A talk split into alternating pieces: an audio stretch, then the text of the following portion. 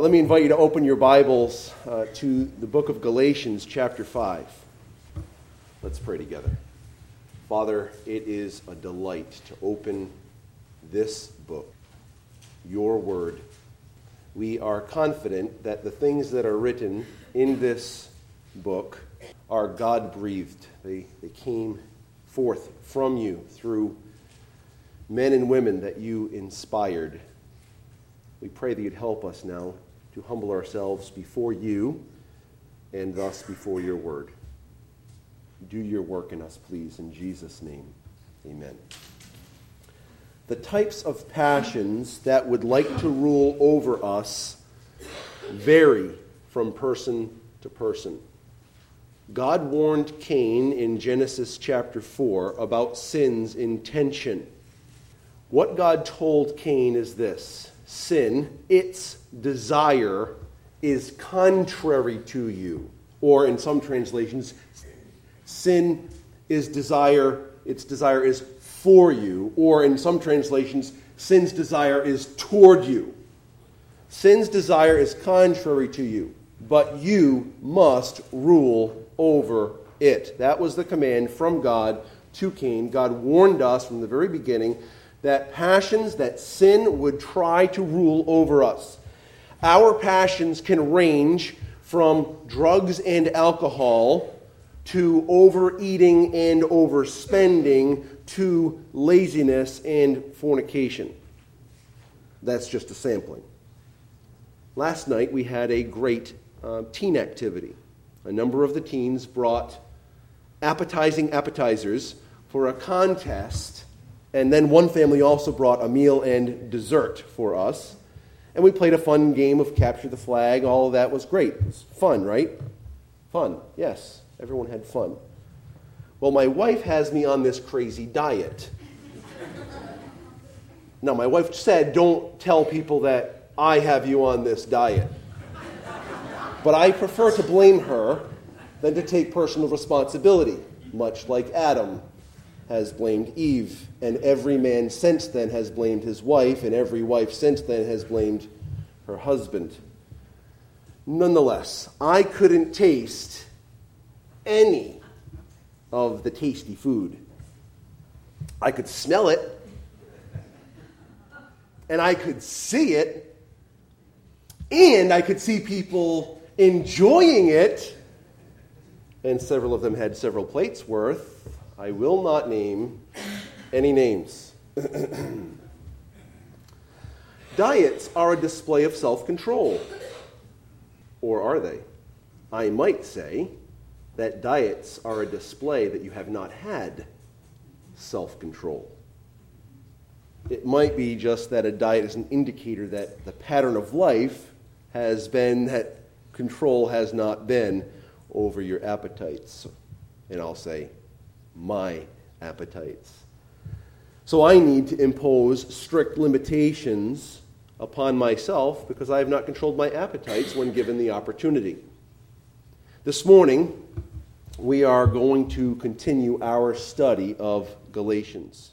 We have come to the section in chapter 5 where Paul instructs the church that our liberty, our liberty in Christ, is not to be used for our own passions Instead, our liberty and the, having been set free by Christ was so that we would love others. We see that in verses 1 through 15. In the second half of the chapter, Paul speaks of the pathway toward demonstrating that love. Take a look at verse 16 to begin with. Galatians 5 and verse 16.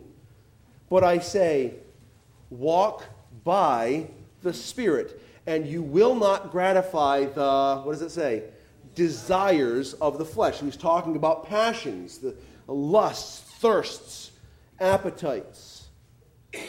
He tells us how to love others, having been set free. It's to walk in the power of the Spirit. He also lets us know in verse 17 that this is not uh, a terribly easy endeavor. He says in verse 17, For the desires of the flesh are against the Spirit, and the desires of the Spirit are against the flesh, for these are opposed to each other to keep you from doing the things you want to do. And then he reiterates what our proper stance should be in verse 18. But if you are led by the Spirit, you are not under the law. In other words, if you are walking in harmony with the Spirit, if instead of your appetites controlling you, your passions controlling you, the Spirit is controlling you, there is no need for rules and regulations because the Spirit will always lead you toward truth the Lord, uh, the Spirit will always lead you toward that which is right. In verses 19 through 21, he lets us know what the results of life lived under the uh, control of our flesh or without the control of the Spirit. And then in verses 22 and 23, he tells us what the results are of a life lived in harmony with the Spirit, a life lived under the control of the Spirit. That has been our study over the last number of weeks. It's actually been more than two months. We've been we've been slowly working our way through the evidences of spirit controlled living. Remember this if you walk in the Spirit, all the fruits are demonstrated. Not one or two, not three or four, but all of them. Here's what they are, verse 22. But the fruit of the Spirit is love, joy, peace, patience, kindness, goodness, faithfulness gentleness, and we have arrived today at self control. And I have an ever present reminder that I must exercise self control this morning because today we are celebrating the Lord's Supper. So I have half of the amount of time that I normally have to bring forth the word. And so to do this properly, I have to exhibit self control induced by the Spirit. And so I've been praying to that end, and maybe you'll pray along with me. We're in the midst of this section of the evidences of the Spirit in uh, Spirit's control over our lives. And what we have observed is that these ev- evidences, listen carefully, these evidences are demonstrating God's character. These evidences are demonstrating God's character. In other words, we are not simply seeking to be better human beings for our own enjoyment. This is the pathway toward truly loving our neighbor. Our neighbor needs to see the character of God. And when I say neighbor, I'm using Jesus' definition of neighbor. That means whoever you come in contact with. That's in your home, in your church, in your workplace, in your actual neighborhood, at the grocery store, and even on the vile roads that we drive where people like to cut us off. All of these places is where God intends for you and I, as believers in Jesus Christ, to demonstrate His love his character to our neighbor. The greatest love we can demonstrate to our neighbor is showing them God's character. We are motivated for our neighbors to see God's um, character and God's kingdom. We want people to see that God is alive and well. Listen, we live in a midst of a, of a trying time. We really do. We live in a time when people are, rightly so, concerned with threats both from terrorist groups and from national entities like North Korea. We live in a time when we've even seen in our own country a rally for white supremacy. This is not acceptable. This is not God driven. We live in a time of confusion. We live in a time of turmoil. We live in a time of treachery and fear and anxiety. In the midst of this type of a scene, the world needs a better view of God and of a kingdom that has much different ideals.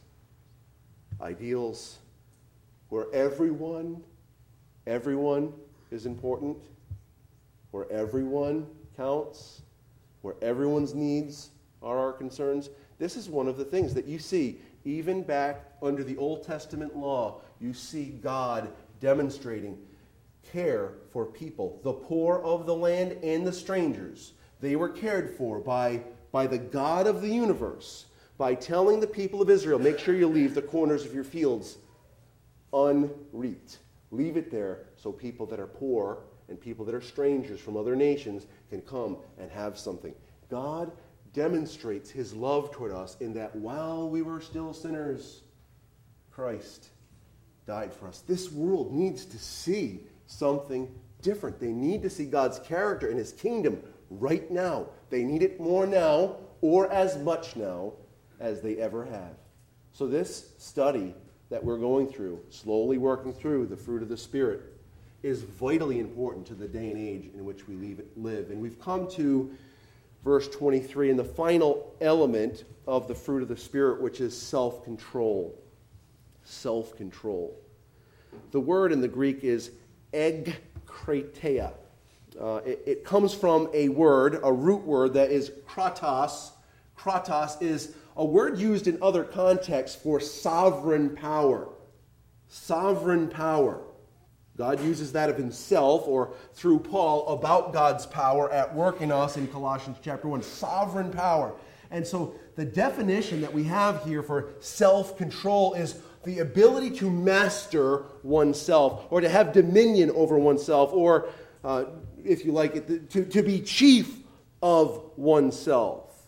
The Bible warns about a lack of self control. The Bible warns about a lack of self control. Listen to what the Proverbs say, just one text of scripture on, uh, on this matter. Proverbs 25 28 says this. You've probably read it. If you haven't, I would recommend some good hearty meditation on it. A man without self control is like a city broken into and left without walls.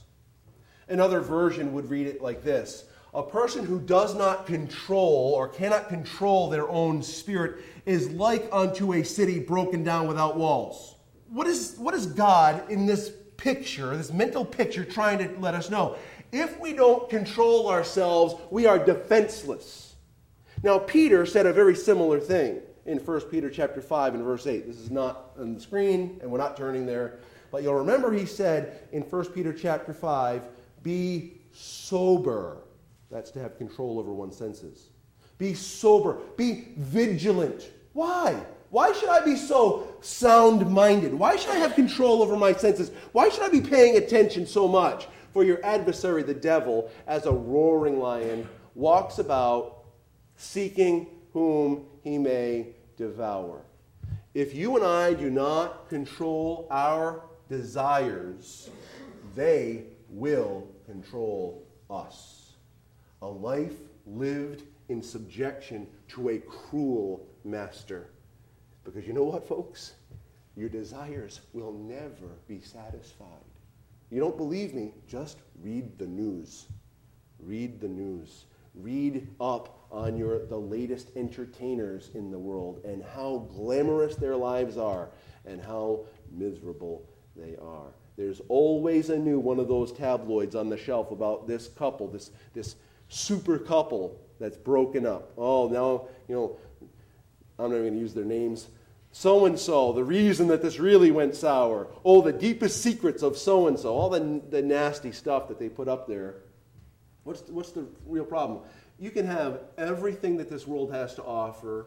You can fulfill every desire that you have in your mind and it will never be satiated. You either control your desires or they will control you. Now, it's not as simple as that. We're going to get to the pathway toward that control as we conclude, but it's, a, it's an axiom of Scripture. The Bible prescribes a fight against our passions. The Bible prescribes a fight, a fight, a war against our passions. Take a look, please, at 1 Peter chapter 2. And if, and if I don't control my passions, I am not going to end in time uh, for us to have our communion service with ample time. So let us move more quickly than I am. 1 Peter chapter 2 and verse 11, this great passage of scripture with a prescription right in the middle of it. Beloved, I urge you as sojourners and exiles to abstain from passions of the flesh or from the passions of the flesh. Why? because they are waging war against your soul. Passions at work within you, and you know what they are. I don't know what your passions are. I don't know what things keep you up at night, what, what the first thing that comes into your mind when you wake up in the day, what it is that derails you in your day to day walk with God, those passions are warring against your soul. And so here's what God says abstain from the fleshly passions that war against your soul. Abstain, turn away from them. Uh, look a little further now at 2 Corinthians chapter 10. 2 Corinthians chapter 10. We can't play games here, folks. The, the, the, war against our soul is not a game, and so our war against our passions can't be a game. Uh, this, is, this is real life. This is real life, and so we can't, we can't take these things lightly. We have these texts like 2 Corinthians chapter 10, which gives us, uh, I'd say, some very strong encouragement to aid us in what Peter's telling us in 1 Peter chapter 2. He tells us to abstain because it's warring against us, and here Paul tells us in 2 Corinthians chapter 10 that, listen, it's not solely you and your strength, because if it were you and your strength, guess what? You'll find your resources coming up empty. Here in 2 Corinthians chapter 10, beginning in verse 3, he says, For though we walk in the flesh, we are not waging war according to the flesh, for the weapons of our warfare are not of the flesh. Listen, but have what? Yeah, say that again, please. Divine power. They have divine power. To do what? To destroy strongholds. You know those little foxholes in war? Destroy them. The bunkers are gone.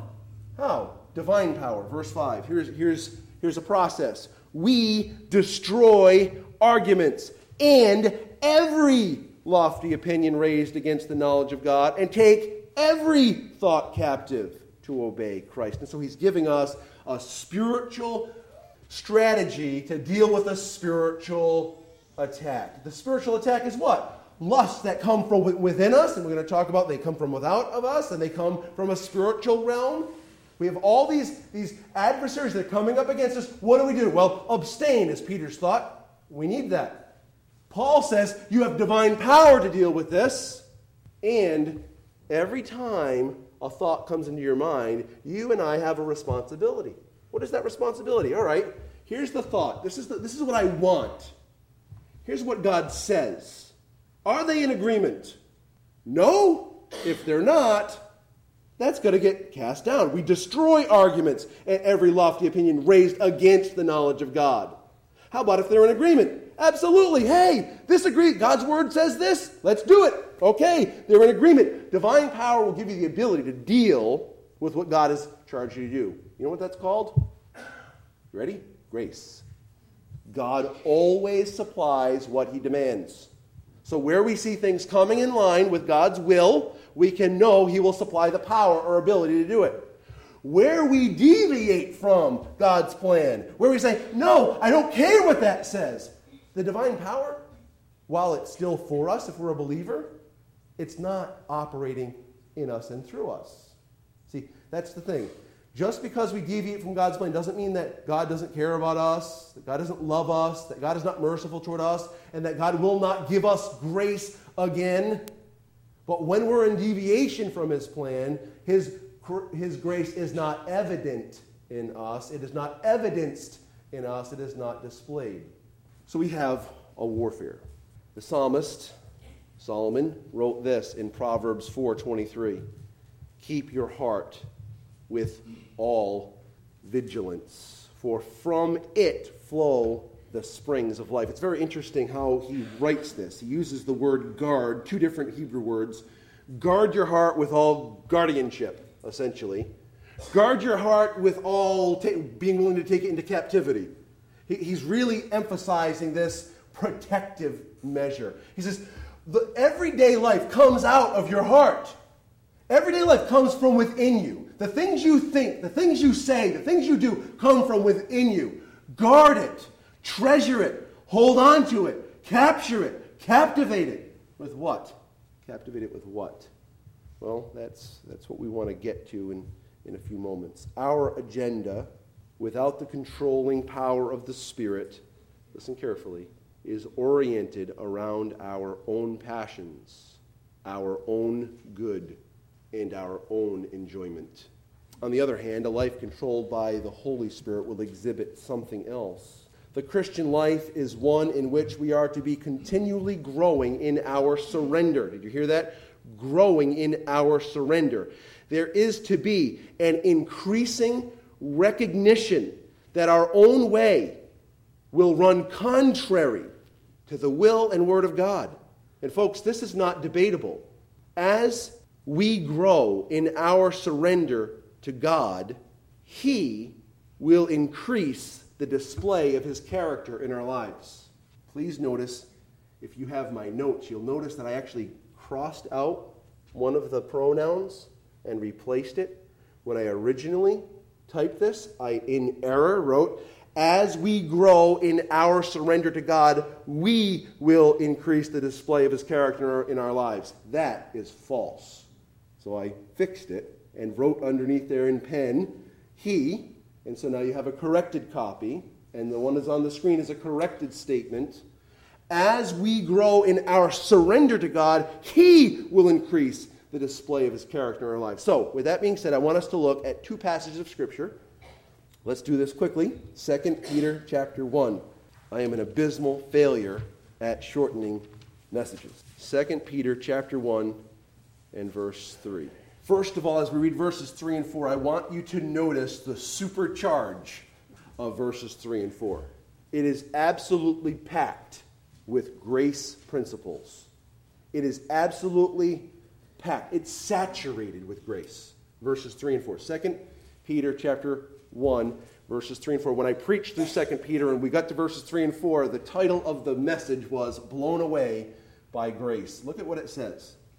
His divine power has granted, there's a grace word, has granted to us all things that pertain to life and godliness. So, daily life and a godly life at that. Through the knowledge of Him who called us to His own glory and excellence. So, He's telling us God has given to us everything we need in order to live a life that's godly, that, that displays his glory and excellence. Verse 4 By which he has granted, there's more grace to us, his precious and very great promises. That's, again, a, a, grace. He's promising something, so that through them you and I may become partakers, there's another grace word, of the divine nature what? Don't miss what he just said. As a, as a believer, as someone who's come to know Jesus as my Savior, one who's been granted life, I have also been granted his presence in me.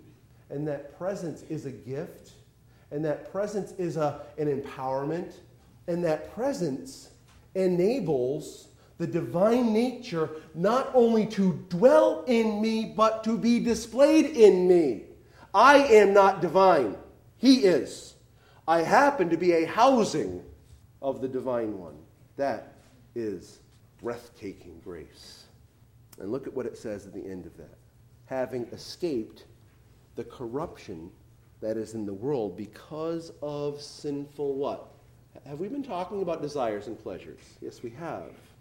And God has told us that the Spirit of God dwelling in us and us walking in the Spirit will counter the deceitful desires of our flesh, right? And we're to abstain from the desires of the flesh that wage war against the soul. And now he's telling us that we've been granted everything necessary in order to fight this fight. And then he moves on, and in verses 5 through 13, he gives us these, these instructions, but they are not separated, they're not divorced from what he says in verses 3 and 4. Verses 3 and 4 is the foundation of verses 5 through 17. You can't read verses 5 through 13 in separation from verses 3 and 4 and have it come to be.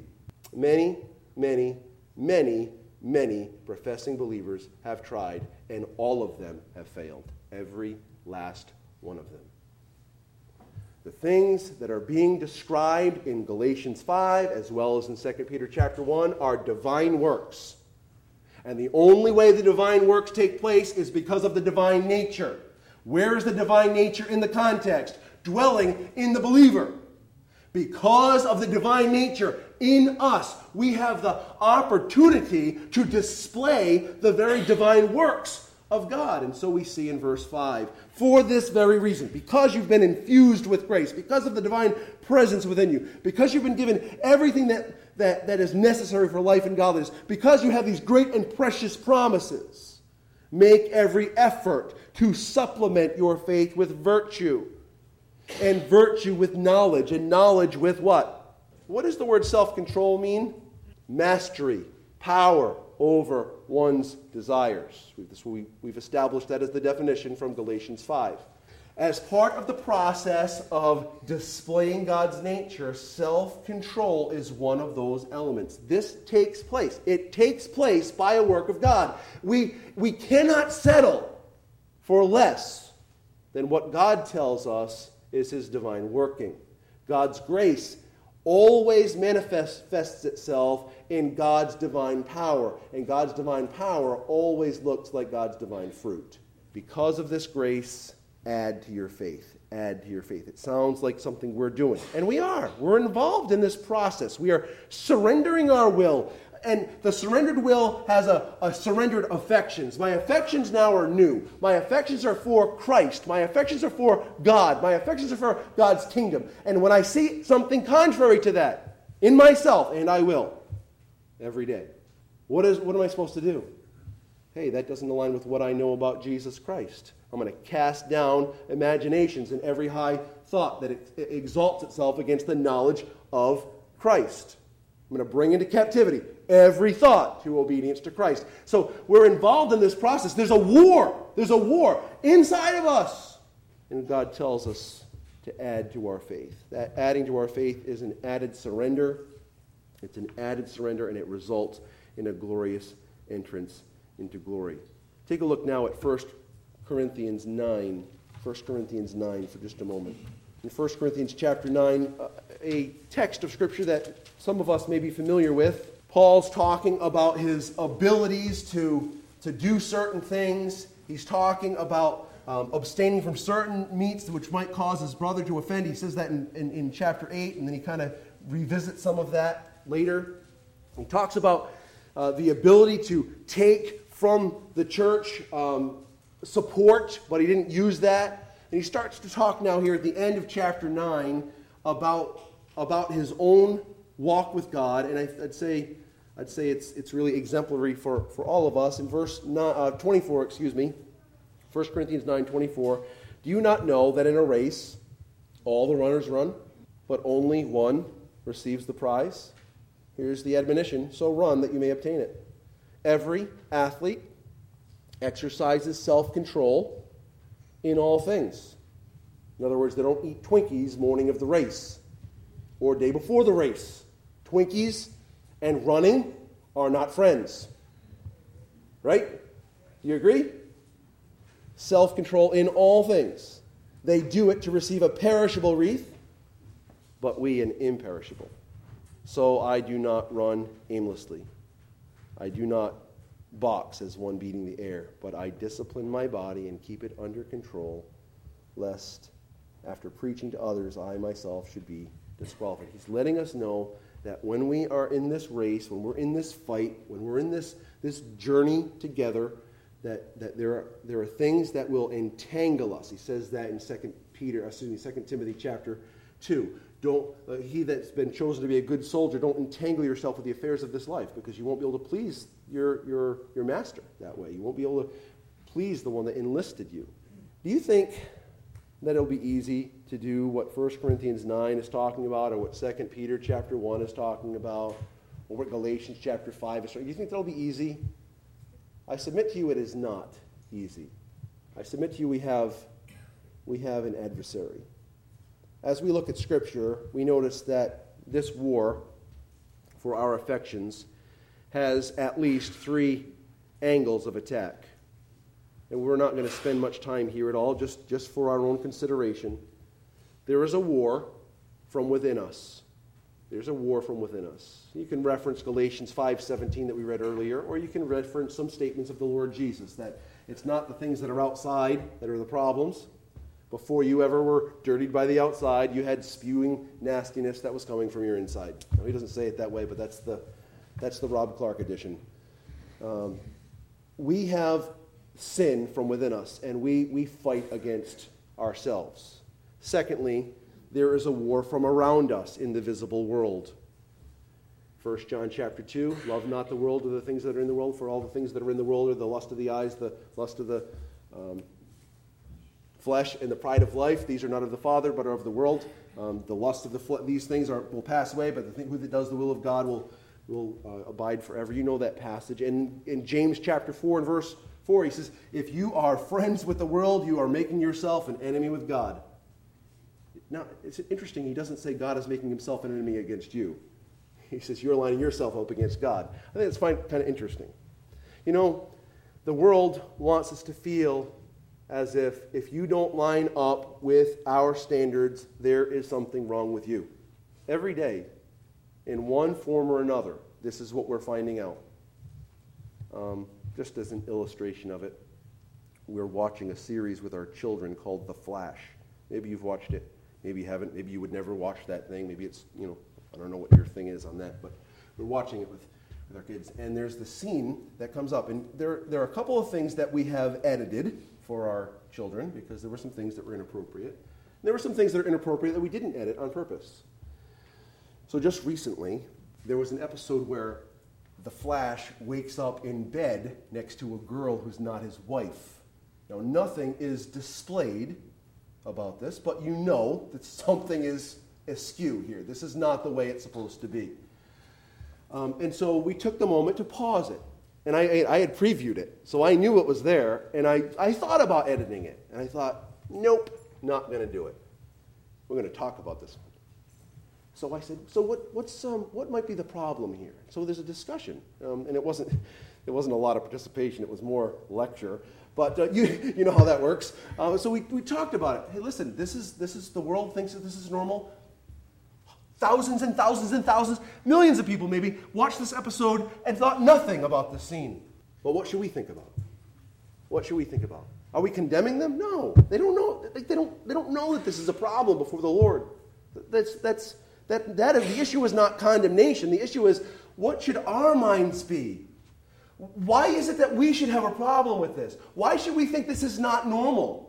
Because God has joined together something glorious, uh, male and female, to, to bring them together as one flesh. These are glorious things. These are, these are wonderful elements of life that God has ordained.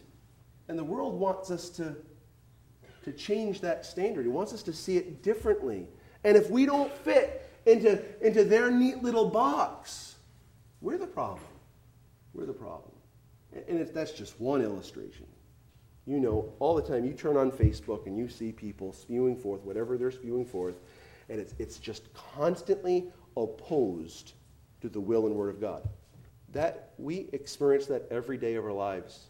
We're not at war with the world. So don't misunderstand what I'm saying. I am not saying fight the world. What I'm saying is know what is being fed to you so that you know what they're trying to, to accomplish in your life. Well, what Satan is trying to accomplish in your life through that methodology. And in, in, the, in light of it, recognizing that when we don't line up with the world standards, that's okay. And maybe that's the way it ought to be. There's a third angle of this war, and that is from spiritual hosts of wickedness. That's at the bottom of that discussion, right? We, we know that these attacks against our soul are to cause us not to represent God, to not to display God's character. But please notice, I, I can't emphasize this enough. Please listen. We are not talking about overcoming these things, passions of our flesh, with fleshly, human, renewed willpower. That is not what we're talking about. The base of our study, the, the, the, the foundation of our study, is that self control is a fruit of the Spirit's work. So, in truth, and I want you to hear this, what we are looking for, what we need, is spirit control. Spirit control issues forth in self control. Spirit control issues forth in self control. This week I was looking into some secular resources concerning self control. How do some of, in the world instruct others how to overcome their passion. So I came across this article regarding Walter Mischel. I'll just read some of it. It's, it's kind of long. I'm just going to read some bits and pieces here.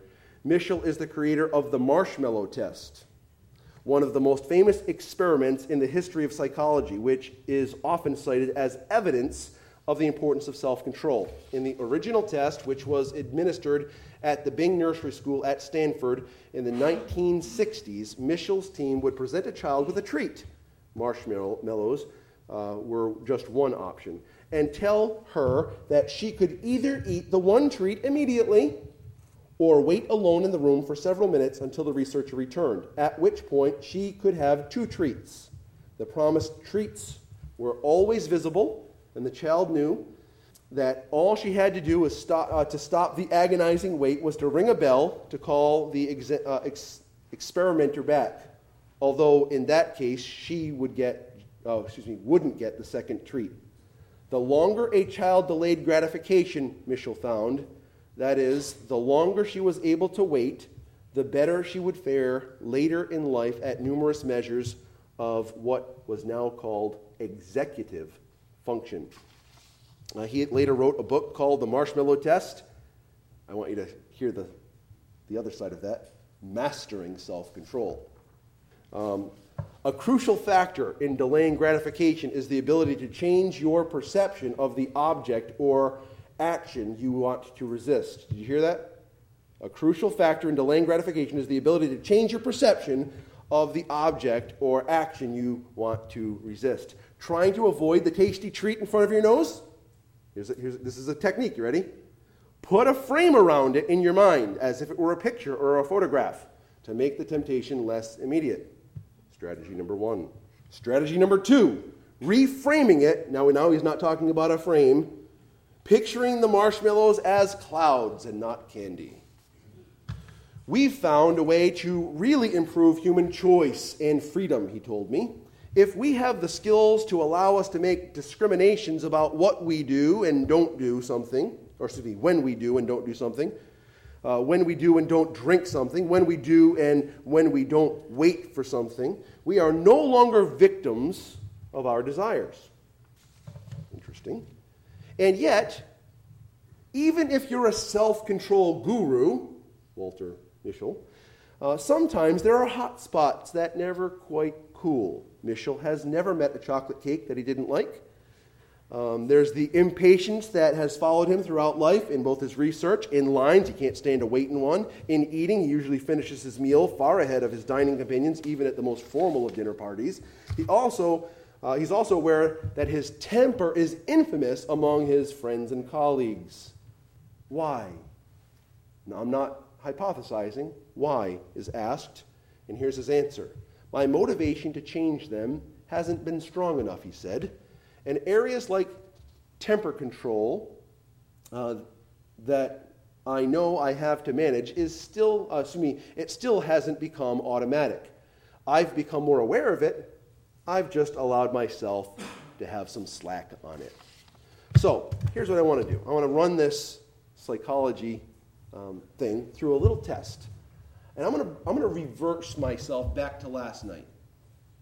And, and I want to tell you, over on the left side of the, the table was a, a seven layer dip. Okay? If you move back a little bit, there was some, I don't know how to say it, but some um, beautiful looking juka something or other with meat and stuff and sauce. And, and there were some, some egg rolls, and oh, so I missed the garlic bread that won the contest. There's garlic bread, which is like great for me. And, and egg rolls that, that were apparently outstanding. And then, and then there were some jalapeno poppers and then some, some tater tots wrapped in bacon and cheese that apparently were really good. Then over, over here were some, some incredible pastelitos and some rice, and later on, fam cake. Now, I don't know if you've not had experience fam cake, you have, your life is not quite the same as others. So I want to try to think about this. I'm going to put a frame around those things and I'm just going to pretend that they were photos. Except, I saw people eating them. All right, let's, let's go on. And, and, instead, what I'll say is bear with me. Um, inside of all of that food was cow patties. You know what I mean by cow patties? Sometimes called cow chips. I'm talking about the stuff that comes out of a cow after they've eaten inside it was all this, it was feces inside of those things. All right, that, that's going to keep me away from them, even though I see them shoveling it in, plate after plate, and with smiles on their face. Probably there's not feces in there. It's like, what, who, are you, who are you fooling? Who are you fooling? Really, that technique's going to work for you. It's just, it's just really a cloud. Clouds don't taste like anything. It just looks like a marshmallow. No, marshmallows aren't tempting to me. I could care less if I ever tasted a marshmallow again. But the pizza that my son ate next to me on uh, Friday night, that I wanted to eat. And then when they went out for pizza after the softball game, I wanted to eat. You know, just, it's nonsense. Now, if it, if it helps you, I'm happy that you were helped. Seriously, I, I literally am. Self control that we're talking about is not reframing, reimagining, lying to yourself, whatever else the thing you want to call it. It's spirit induced, it's spirit controlled. That's what we need, brothers and sisters. We need the spirit to change us. And, and that process is ongoing. I'm not going to master that today. I'm not the perfectly self controlled person that I'm going to be on another day. When I yield myself to the Spirit, guess what comes out? Self control. And when that comes forth, what am I displaying? Not that I'm a great guy with self control. I have a great God that can enable self control, even in the likes of a person like me. Let's pray together. Father, thank you for your goodness. I pray, Father, for each one of us that struggles to see how to solve our struggles. Help us to know that that struggle can be only addressed as we yield ourselves to you. I pray for anyone here that's never trusted Jesus as their Savior and they don't have the resource of the Spirit to lean upon, and so they really feel helpless. I pray that they would come to know Jesus as their Savior, that they would first and foremost have life forever, and secondly, also important, have the ability to live a life that, that is not in captivity. Minister in us and through us now as, we continue our service, celebrating your table, the Lord's Supper. We pray in Jesus' name. Amen.